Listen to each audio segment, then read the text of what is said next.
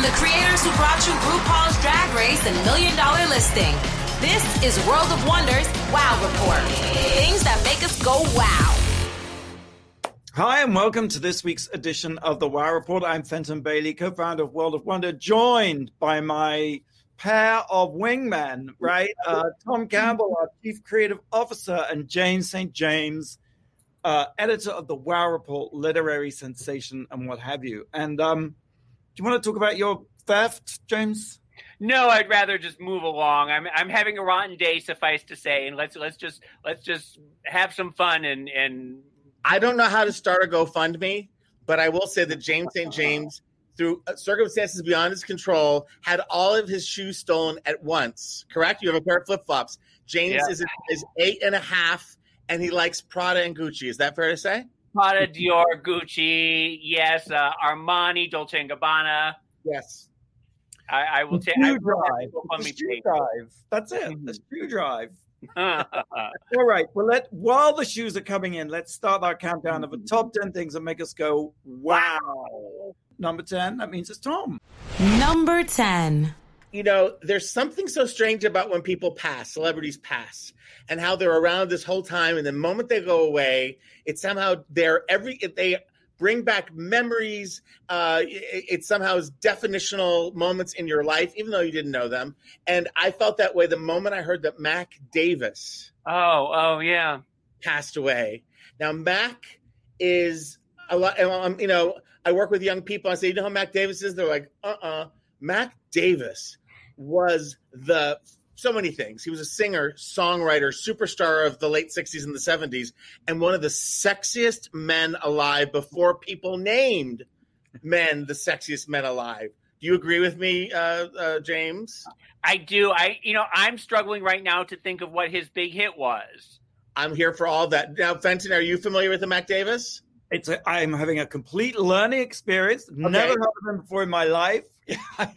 he was he. It's interesting. He was considered sort of a country artist, but his songs were pop. He first he was born in Lubbock, Texas. He's he's constantly and willingly shirtless. He's he got hair. He's the perfect seventies. He was the non mustachioed sort of like it wasn't even a perm, it was just curly hair. He had these sad eyes and this beautiful smile and tight jeans. And he wrote for Elvis. His first success was as a songwriter, and he wrote In the Ghetto for Elvis, which was a huge hit in late 69, 70, plus Memories. And uh, some of this I know from experience, and some of this was reinforced by some stuff I read. But in the early 70s, he had moved from Lubbock, Texas to LA, living in an apartment building, just trying to make it like the rest of us. And he was at a pool party Think of Mac Davis with the shirt off, probably a speedo, and Sandy Gallin, the esteemed, famous uh, manager, you know, of, your former boss. My, and one of my first jobs was at Sandy Gallin's office. He heard Max singing at a pool party and said, "I can make you a star." And he got uh, Clive Davis to sign him. And his big, big first hit as an artist was uh, "Baby Don't Get Hooked on Me."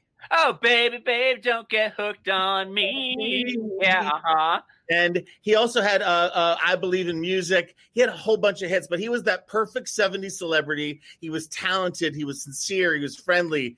Um, he um, also had a breakout role, and and if you this will get Fenton involved.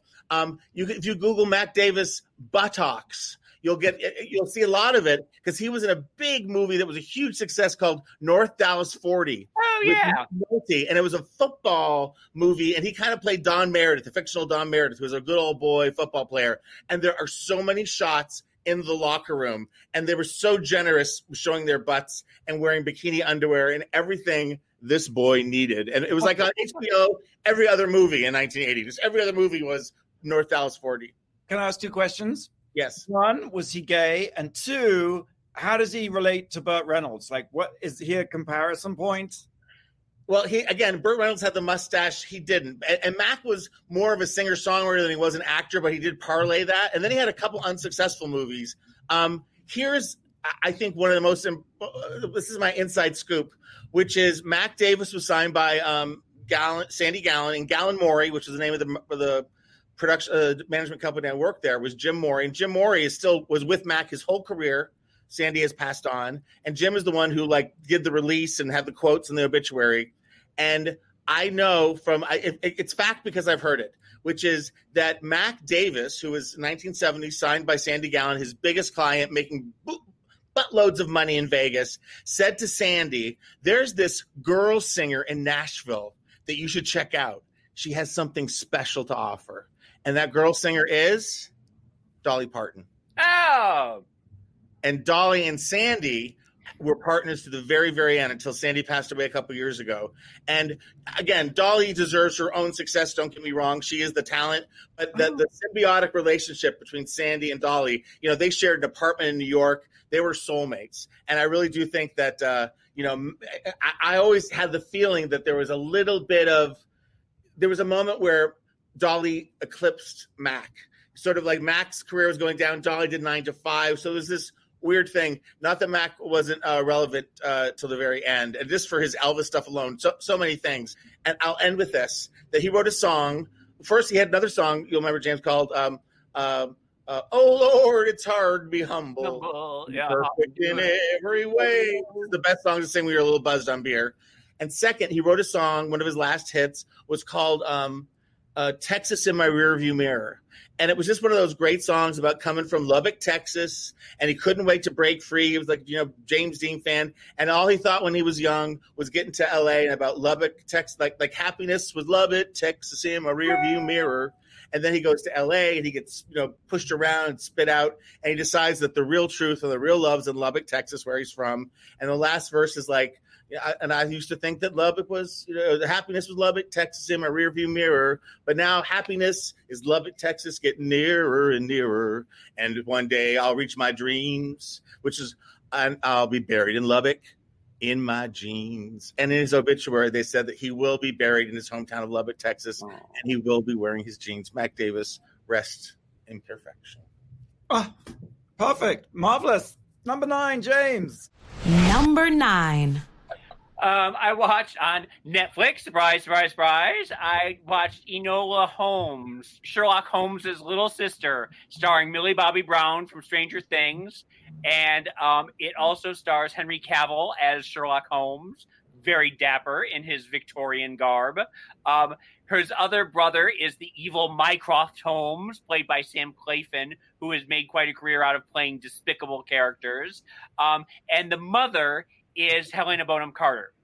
And Helena Bonham Carter has been raising Enola Holmes as a this is 1894, but she's raising her as like a 21st century woke kind of girl, and she's you know um, it's a very unconventional childhood, and she's teaching her to box and to think critically and to solve mysteries. And one day, Helena Bonham Carter disappears in the middle of the night, and it's up to Enola to discover what happened to her mother and solve the mystery. And to that end, she dresses up as a boy and runs away to London, where she crosses paths with another boy who's run away, and that's Louis Partridge, who is um, going to be the biggest teen heartthrob I think the world has ever seen. He's um, he's absolutely perfectly suited for the role. He plays the Marquis of Tewkesbury, who someone is trying to kill him and so he's on the run, and the two of them are on the run together to solve both of the mysteries. And of course, they do it. And Sherlock Holmes pops in every once in a while. Henry Cavill doesn't have a very big part, but um, he's there to sort of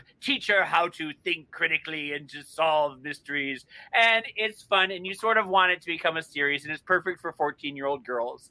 And as I'm a 14 year old girl myself, I was able to to enjoy it a lot. Um, so yes, I I, I had it. I sort of uh, recommended to family viewing everywhere. We watched it. We watched it with Nolan. We loved it. We thought it was very snappily paced. Like yeah. the way she talked to the camera. She's brilliant. I didn't she's really speak English. I mean, right? She's but actually, she's um, produced it, and you love the fact that a 14 year old girl is taking control of her Hollywood career and producing her own movies and finding her own things. She so, produced the movie. Yes, yes. so kudos to Millie Bobby Brown for that. I, yeah, I thought it was really good. And and Enola is an anagram of alone. But the only I, I am going to put out um, a trivia question right now. What is the other famous Enola? Enola Gay. Yes, the name of the uh, atom bomb that was dropped on Hiroshima. Yes, that's right. I think there was Enola on Another World or As the World Turns or something in the seventies. she was the villainess on one of the big soap operas. Henry Cavill was uh, he's just I I could just watch him all day. I love him so much. I don't know if we want to get into this, but I, the one problem I had with it is the way that I think we try to make retro, obnoxious ideas seem okay is by giving them a modern spin. So 19th century Sherlock Holmes then was very diverse. It was all about female empowerment. Yes. But a lot of the caste class stratification on which the sort of appeal of the film is also built, you know, that Downton Abbey kind of nostalgia. Yeah. That is inalienably rooted in awful ideas. Right. You can't just sort of wash it clean by just oh we'll be all we'll be all diverse and we'll talk the talk and we'll we'll Well, there there were a lot of anachronisms there where you had a black woman secretly teaching jujitsu to other women, and you think that that probably wasn't happening in 1884. There was the other character who was dri- a woman who was just driving an automobile around by herself in 1884, which is probably not accurate either.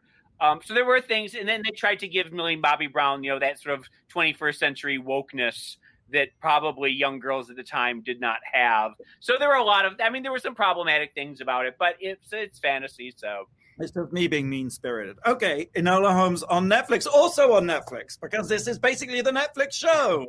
um, at number eight, Number eight. Challenger: The Final Flight uh, docu series. It's four one hours about the Challenger, the space shuttle that launched was eighty six. I remember watching. Yeah. Did you guys watch it?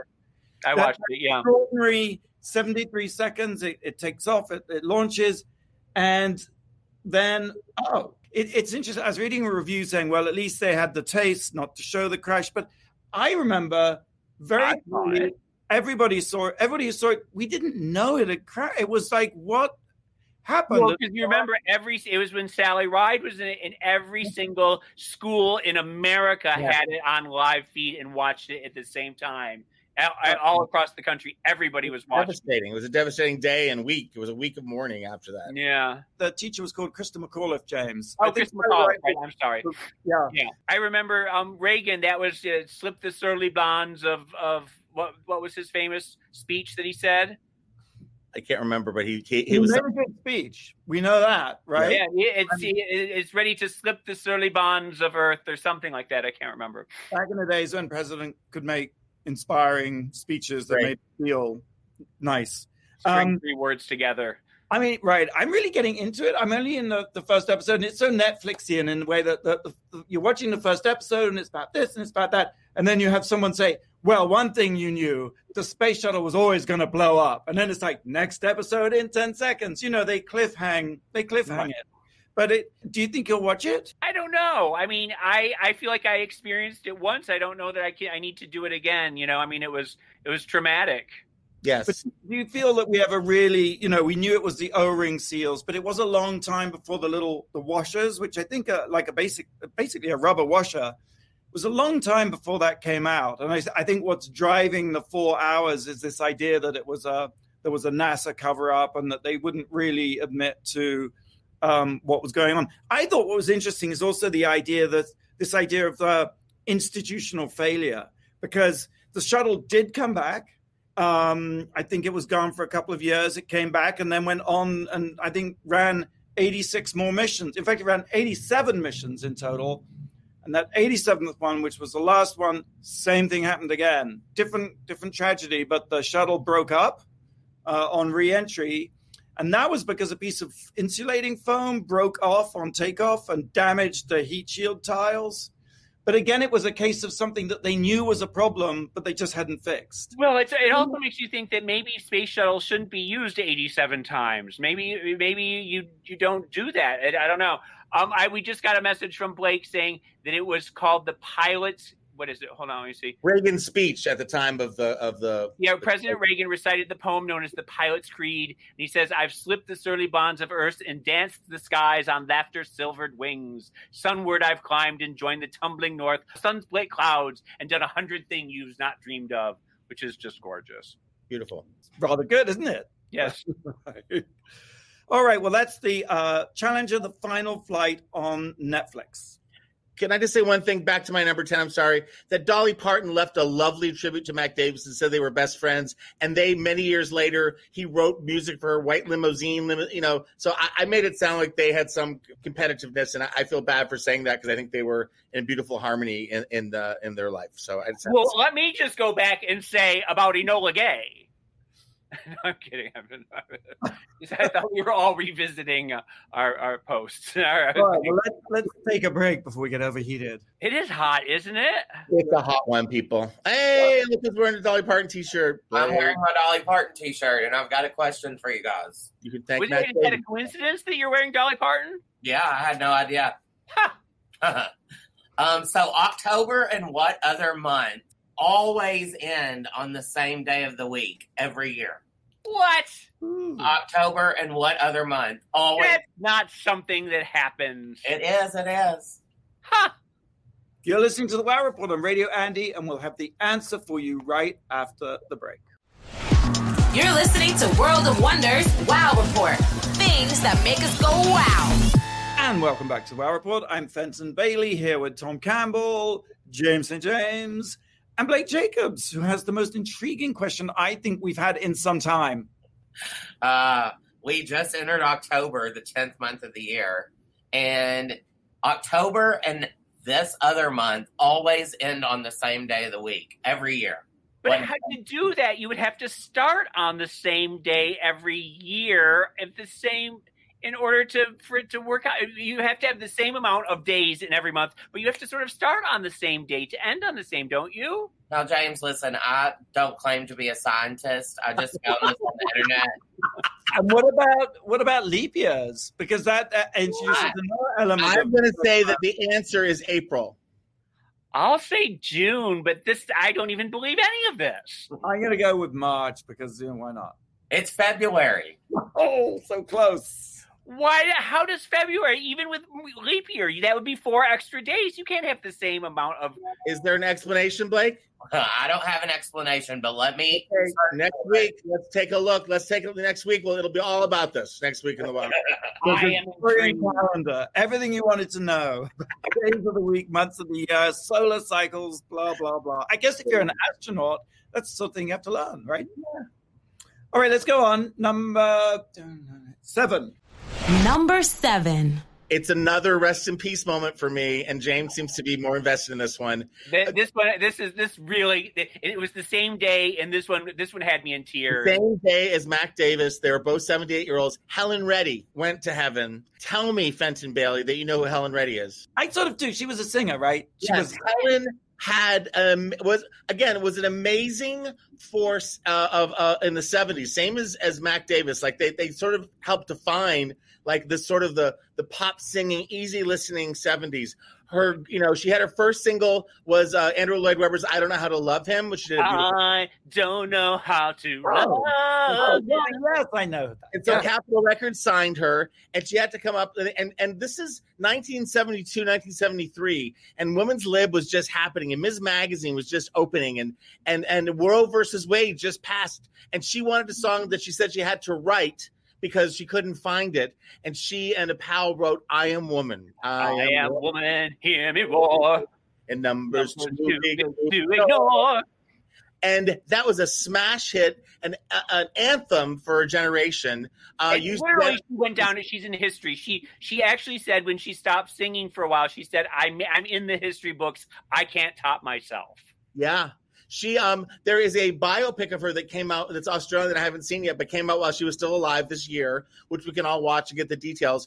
But what I remember as a child, and I was 10 years old, at the Grammy Awards that year, she won for Best Pop Female Vocalist. And she got up there and she was very charming with her. And she's very beautiful and very charming with her Australian accent. She goes, I want to thank everyone at Capitol Records. I want to thank Jeff Wald, her husband, the manager, who makes my career possible. And I want to thank God because she makes all things possible. And that blew my mind. I, I talk about, I think people were throwing things at the TV all around the country. and I was enlightened, like, oh my God, God could be a woman. And it, it got picked up by all the news channels. And again, from such a, and, and she would go on to be considered such a white prim, you know, re- re- re- compared to rock stars and soul stars. She was a very clean cut gal, but well, she was. know, we- we- um, she, I one time drove cross country from New York to L.A. with nothing but a Carpenters and a Helen Reddy Best of Helen Reddy CD, and it. I will, will can sing every song on the. Let's just go through them very quick because she was sort of in that same Carpenters class. and I just want to say that Helen Reddy's Greatest Hits was my first album ever. So good, so amazing. Angie Baby, one of Angie the Baby. scariest songs of all time. If you listen to the words of Angie Baby, She covered and had a huge hit with Tanya Tucker's Delta Dawn. Delta Dawn, what's that flower you have on? Old robe red dress. Oh, yeah, yeah. That ain't no way to treat a lady, no way to treat your baby. And you know, I mentioned how Mac Davis had those prophetic lyrics. She had a song that I think Paul Williams wrote called "You and Me Against the World." You And and, the last me part is- against the world. It's a song for her daughter, and it's so sappy but so meaningful. And she goes, "And when one of us is gone, and one of us is left to carry on." Then remembering we'll have to do. Our memories alone will get us through. Think of all the days of me and you, and you and me against the world. But then, of course, she also had Pete's Dragon. She starred in Disney's Pete's Dragon, and she Yeah. had a great song from Pete's Dragon. I'll be your candle on the water. Yes. Until Also- time passes, Fenton, you don't realize how what a deep part of your brain they occupy. And then I was flipping around the one last thing. She also played the nun in Airport 75 that sings to the dying Linda. Why didn't you start with that? Talk Now about I, carrying the lead. now I know who you mean. Yes. She, you know, Um, my mother and her had the same haircut. She had that sort of Mrs. Mrs. Brady haircut, the little little shag. shag. Yes, and she was very famous for that. And RuPaul told me that that uh, greatest hits cover with that picture with the shag, that Yeah. beautiful picture, was a Scavullo photograph. oh, Does that make sense? Anyway, Yeah. He Helen died on the same day as Mac Davis and was the same age as Mac Davis. Isn't that Yeah. crazy? And there's a picture of them because I think on Mac Davis had his own variety show for a while. They both did. And there's a great picture going around the internet of them just in all of their glory. And I captured it sunrise, sunset because they were the perfect specimens of 70s beauty and style.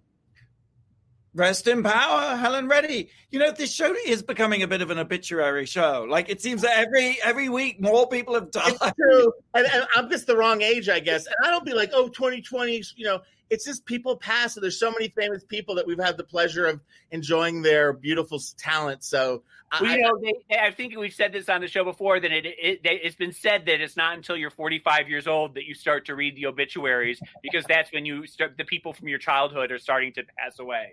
Right. Well, let's hope the next people are alive. Number six, James. Number six.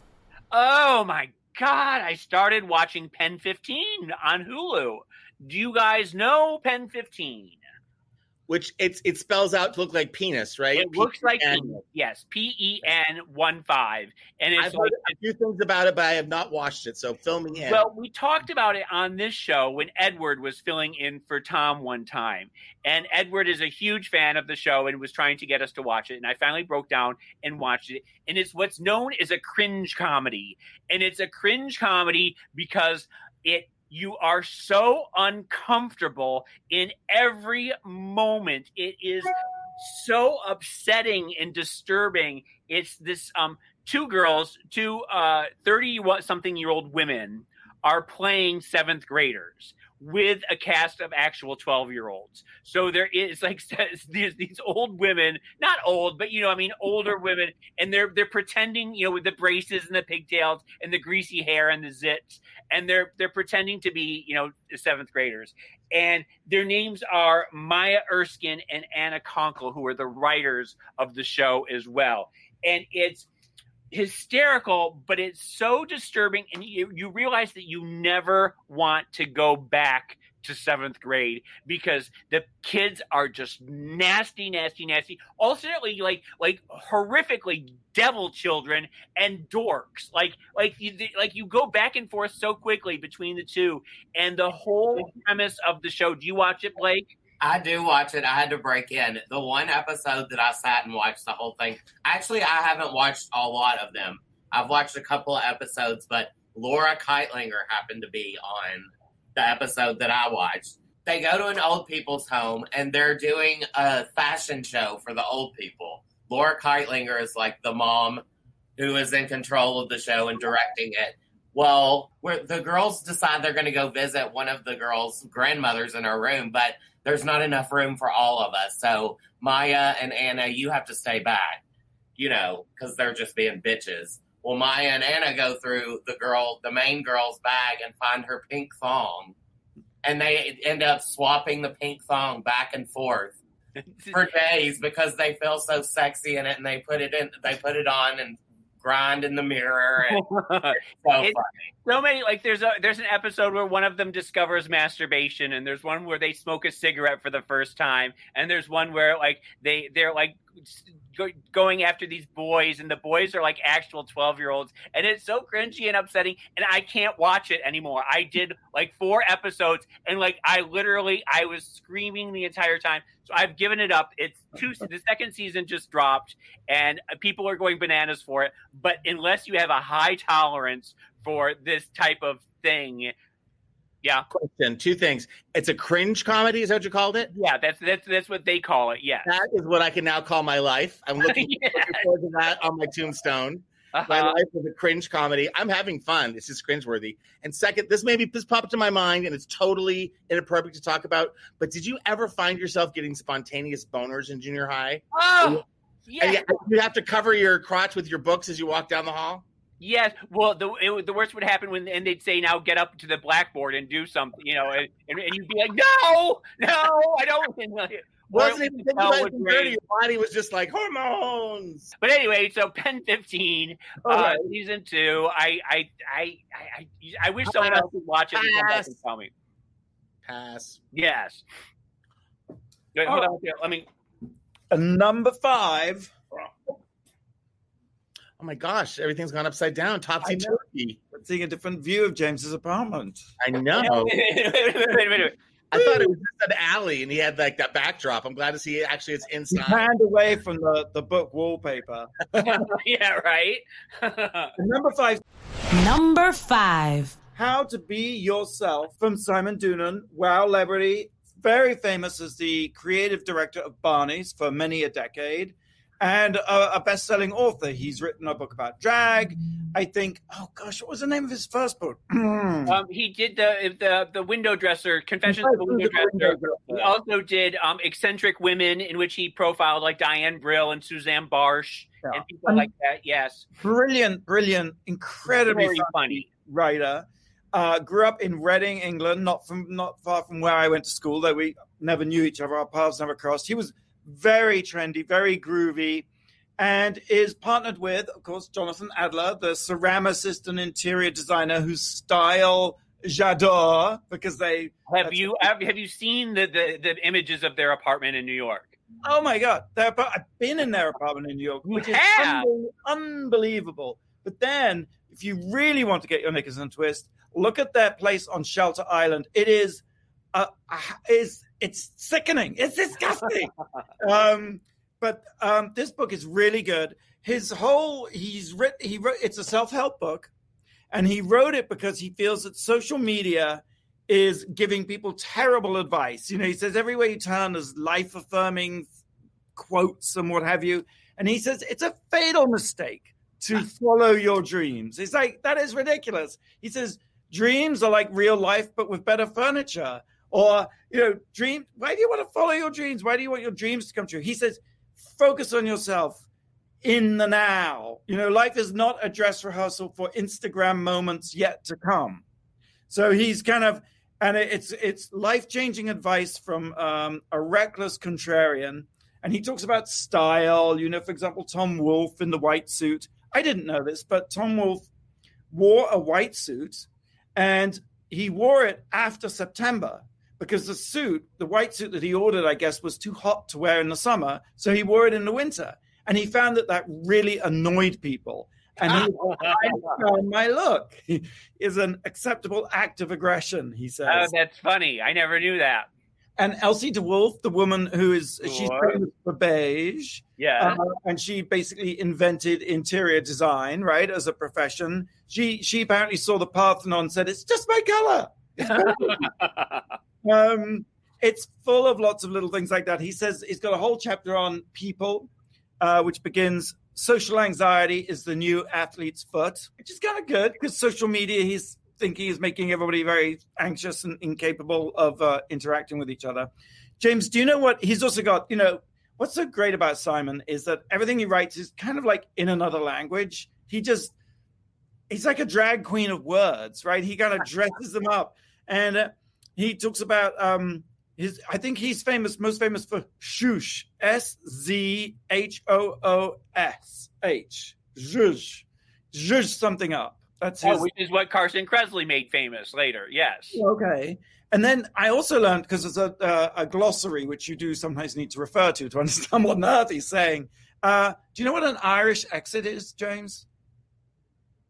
Um, when you're drunk and you pass out. It's like No, it's when- It's when you leave a party without telling telling anyone that you're going. Oh, I do that all the time. I do that all the time too. Yes. Yeah, Michael also taught me to do that. You make a big fuss when you walk in and then you creep out. Right. You just disappear. Um, anyway, it's really good. It's only 145 pages long and it's like sort of postcard size book. So that is uh, how to be yourself. The thing I love about it also, perhaps the most, is the stripes. Yeah, I've got my look because he's a big advocate graphic getting queen, aren't you? Yeah, he's like, get your look and stick with it, you know? So, like Edith Head, right? It's all stripy. You can get that on Amazon. Blake, you got a question? I do. Today is this arresting singer's 69th birthday. Perhaps he'll celebrate all night with his actress slash film producer wife. Who is he? 69. okay, okay. We'll be right back after the break. You're listening to the Wow Report on Radio Andy. You're listening to World of Wonders Wow Report. Things that make us go wow. Hey, welcome back to the Wow Report. I'm Fenton here with Tom and James and Blake. And uh, what was the question, Blake? It's today is this arresting singer's 69th birthday. Perhaps he'll be celebrating all night with his actress slash film producer slash director wife. Who is he? Well, okay. The, the the the clues there are arresting all night and uh, wife. So I'm I the only thing I can think of is all night long Lionel Richie, but that doesn't seem right. So um Roxanne. You Oh, of course. My great thing. sing. yeah. Sting is 69? He Yeah. And he looks good. He does That's look because of the tantric sex he has with Trudie Styler, his wife, right? Yes, Trudie, That my was- love, my great, was- my great mentor. That was the all night clue. yeah. Oh, okay. Counting down the top 10 things that made us go, wow, we've reached number four. Number four. I uh, uh, have been watching. If it's not Netflix, it's Turner Classic Movies for me, and they've had concert films on all September, so I'm a little late on this. But uh, and, and there was uh, one that stood out to me that I finally watched, and it's called Elvis. That's the way it is, and it was a 1970 documentary. He had just stopped making films. He made something like 64 films from 1957 to 1969 each film made money and they cost about a million and a half to make and they came they they, they grossed billions of dollars in the 60s so that's just a mind-blowing fact and so in 68 he had that big comeback concert where you see him in the black leather it was on nbc and this was sort of the next um, media thing about him singing and it's it starts off with sort of rehearsals um, behind the scenes on the MGM lot where he was the huge star and made billions of dollars, and his El Dorado, his tight, you know, it's it's it's the beginning of the jumpsuit, and he's still thin and lithe. He's got lamb chops that look like lamb chops, big untethered, you know, sideburns, and his hair dyed black, and it's moppy. It's not, you know, it's just there was a different, there wasn't the hyper, uh, hyper gloss to celebrities yet. I mean, he was he was as beautiful as they come, but like he was a sweaty pig. Sometimes when he, by the end of every show, yeah. yeah. but but and also his show, which they eventually get to the International Hotel in Vegas, which no longer exists, which is fabulous. No, because I've seen this and I, I know the, the yeah. And when you see the audience and the stars that are in the audience, and you just gasp at this like gathering of like Marlene Dietrich and and like like just Yes, and, uh, Cary Grant and Sammy Davis Jr. Yes, Cary Grant is Juliet, Juliet Prowse, Juliet Prowse dropped by. Uh, yes. Xavier Cugat and Mrs. Xavier Cugat, who it was Charo. Charo, yeah, young, very young Charo. And they all, the, the camera just goes to them, and they're just sitting there smoking and drinking yeah. and eating a meatloaf. In, in, in uh, a red booth uh, you know, a theater uh, it looks just like RuPaul's Drag Race Live at the Flamingo. they may have just moved the theater to the Flamingo. But Elvis. But, wait a minute, and I just I just want to say that the, the, one thing, my big takeaway from it was how charming and funny he is with his friends and backstage. And you think Elvis, and you hear the horror stories, and you hear the you know all that. Yeah. He was just a good old boy who was just having fun. And no matter he just he's so the charm and the charisma there exactly it, it just bowls you over. And there's no pyrotechnics during his performance. There's no, you know, it, it, but it's pure showmanship and pure charisma and pure personality. And it's funny because as handsome as Elvis is, and he's probably one of the most handsome men that's ever walked the face of the earth, he doesn't make me tingle down there, in between me down there. But he is still just so and he sings his own songs a medley of his hits which at that point were 10 15 years old you know hound dog which are amazing. But it's also he sang and coincidence or not in the ghetto which is the song that mac davis wrote for him which i listened to a few nights before he passed away. And he also did covers of you don't have to say love me just stay close at hand. And um, he does bridge over troubled water. And it's just like but again there was kind of bloaty elvis by seven like 76 77 this is perfect elvis. Just the consummate interpreter of the american song. He barely sings um, um, uh, like he like also some of the songs he's a little sick of singing. Oh, and that song he chooses to kiss all the women. Yeah, and yeah. You know you get like you get, the line, and you think in COVID, this era of COVID, yeah, you just like you, you high. Yes, it's first of all, just to see an audience makes you guilty, you know. And now, but he kisses him on the mouth. He is like. So what a time! Oh, to be Elvis.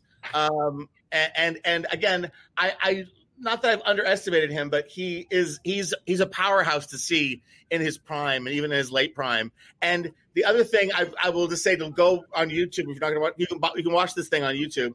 But another song that Mac Davis wrote for Elvis was called "A Little Less Conversation," which became a little conversation, a little more action.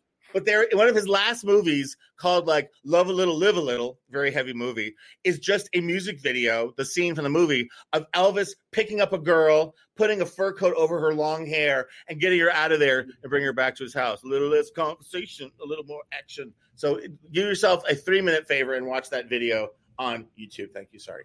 I will. That's amazing. Thank you. Number three. Number three, call me Ishmael. I am reading Moby Dick. Uh, Herman Melville's 1851 novel. I have decided that I am in lockdown. It's time to start tackling bucket list items it, you know, I had decided when we first started in March that I was going to get a body. I was going to work out every day. I was going to write three books. I was going to do this. I was going to do that. And I haven't done any of them. And so this week I said, by God, it, the least I can do is tackle some of those big books that you're supposed to read before you die. So you're actually going to read your 10th grade reading list for real yes. Got yes. it.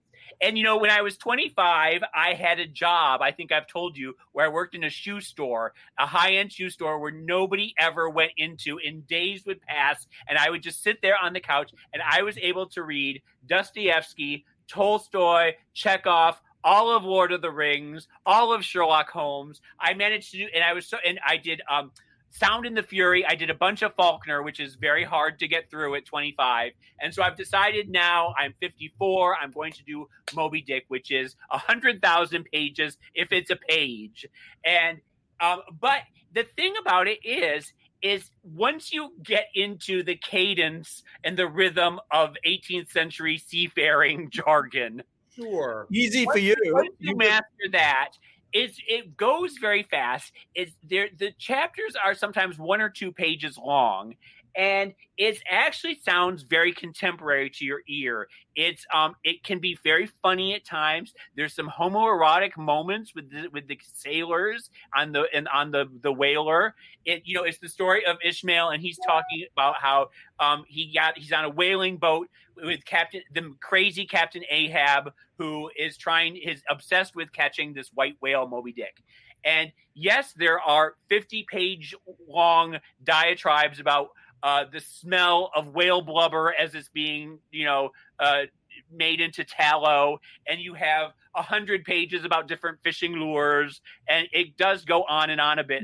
But I'm happy to say that it's not as hard as you think it is, and I sort of suggest everybody to do a book club with me and read M- Moby Dick. Are you actually reading the text text, or you, is it a book on tape? No, no, I'm, I have it on my Kindle. So, and that's that's a good thing because Kindle doesn't have the page numbers. And I think if I had the page numbers, I would start to get depressed after only being, you know, one one hundredth of the way through. What But- page number are you on? That's my Well, I'm on the tenth chapter. I started this. I started yesterday, and so I um and like I said, the chapters are very short, so you can do like a chapter before bed every night for the rest of your life. Maybe a weekly installment every week. A little, a little, a little update. when I was a kid, I decided I was going to read the Bible, and I, Yeah, I uh-huh. don't think I got first past the first few chapters of Genesis. You know, I actually read the Bible when I was 25 too. I spent um, three months starting with from Genesis to Revelation, and there are. Eh, it's, I'm glad I did it because I have a basis when people start talking about. You know, I, I can argue Bible lore. In other words, you know an abomination when you see an abomination. Yes. And there, I mean, uh, we could do a whole thing on the Bible because there are some stories in there that are just so batshit that I just, Let's I do, would a Bible, love- let's do a Bible episode I love that. Top 10 things that make us go, holy moly, from the Bible. I love that. We'll do that. It'll be evergreen. Will be our last show ever. All right. Number two. Number two, moving on. Number two, Number two. the real story of Paris Hilton. Documentary on YouTube. Uh, it's called This is Paris. The official documentary is directed by Alexandra Dean, who directed the Hedy Lamarr documentary Bombshell, which I think, James, you talked about. yeah. Okay. Yeah, but Paris is a bit of an enigma, or you know, uh, what did what did Truman Capote say about Warhol? Uh, uh, a sphinx without a secret. She's obviously a legendary figure. She's still extraordinarily beautiful. She's got that gorgeous voice, and there's something sort of unknowable about her. Now, I have to admit, uh, full disclosure, I was watching the documentary and I just got fed up with it. And about an hour in, I turned it off. Apparently, I turned it off before all the good stuff because I think the whole point of the documentary is that she was abused, and that's I haven't got to yeah, bit yet. Utah, yeah, Provo, yeah.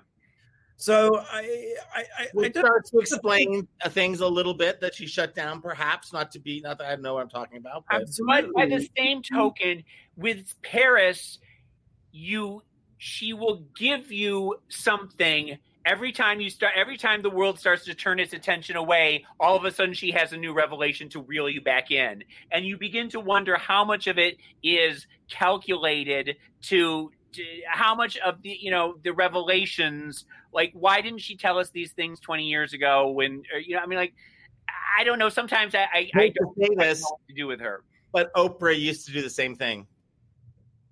I, I think guess we all do too. I mean, to certain I think extent. it takes a long time. I think there's been a whole culture of recognizing abuse and owning abuse.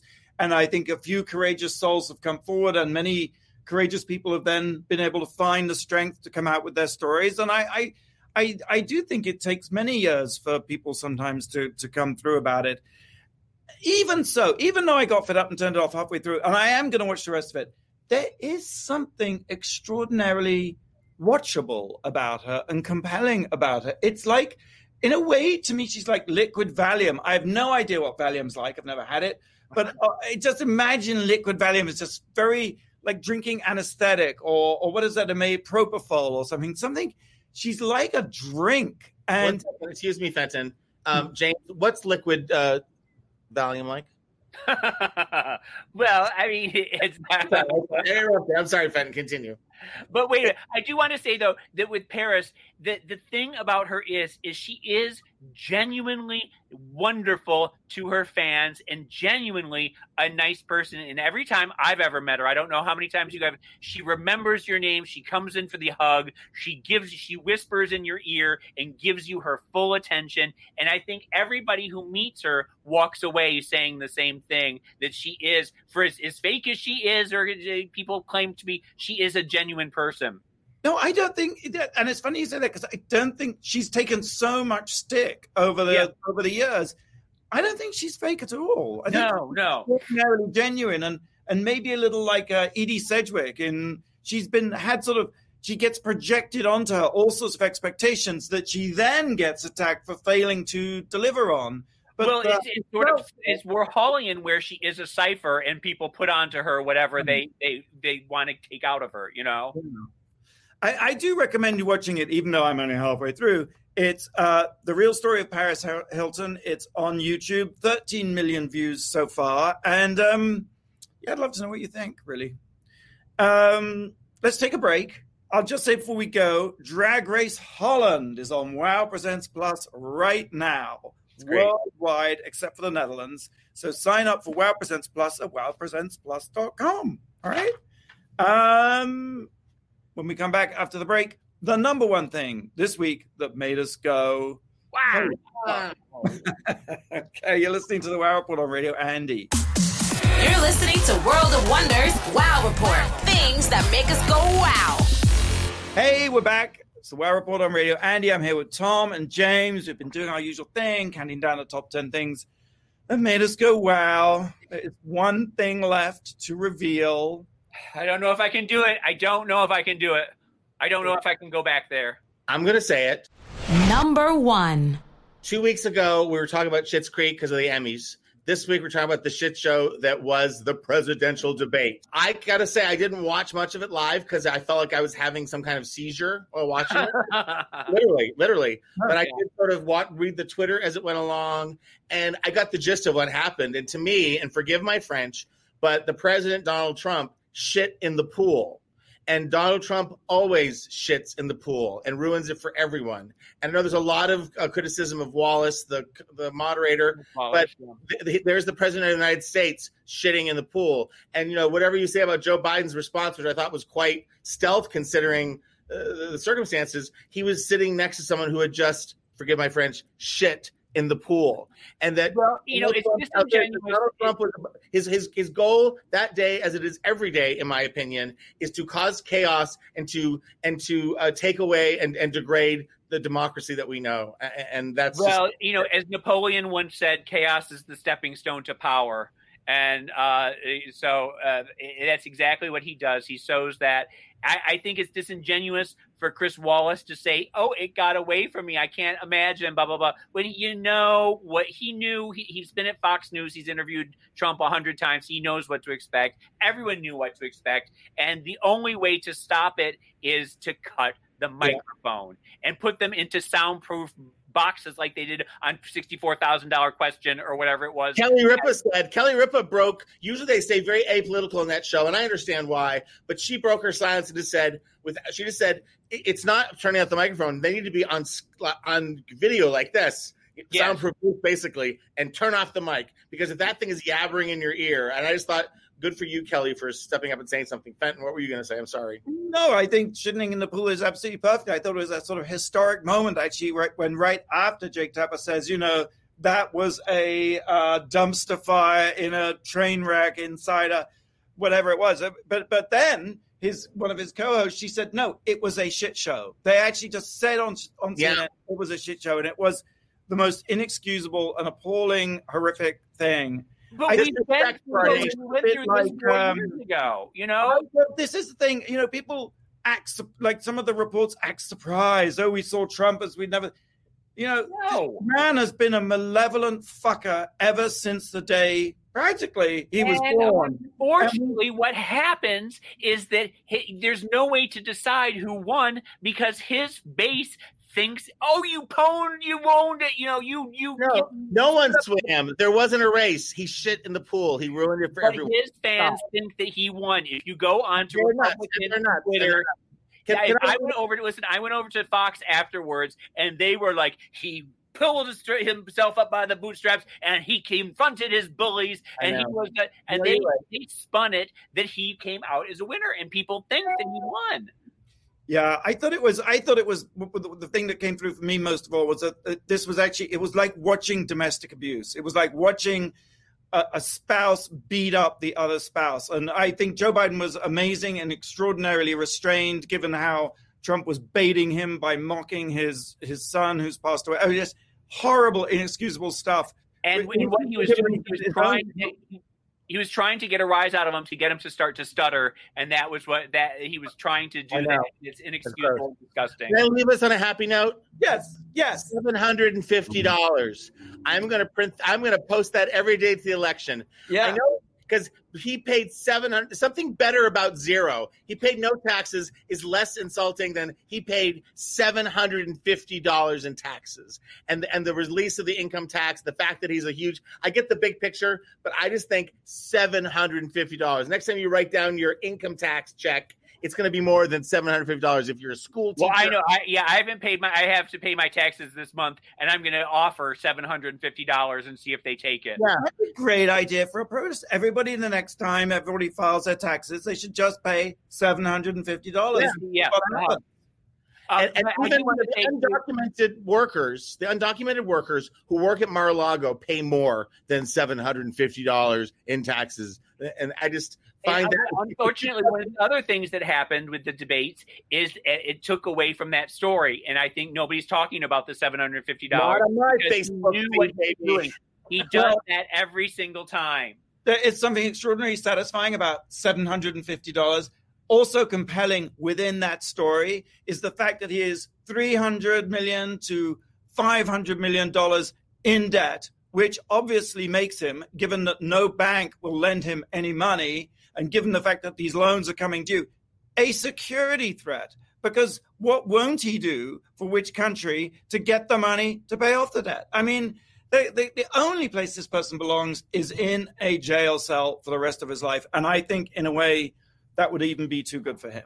So- Right, yeah, but you know he's going to walk. It's just it's it's the way of the world. Same time, same place next week.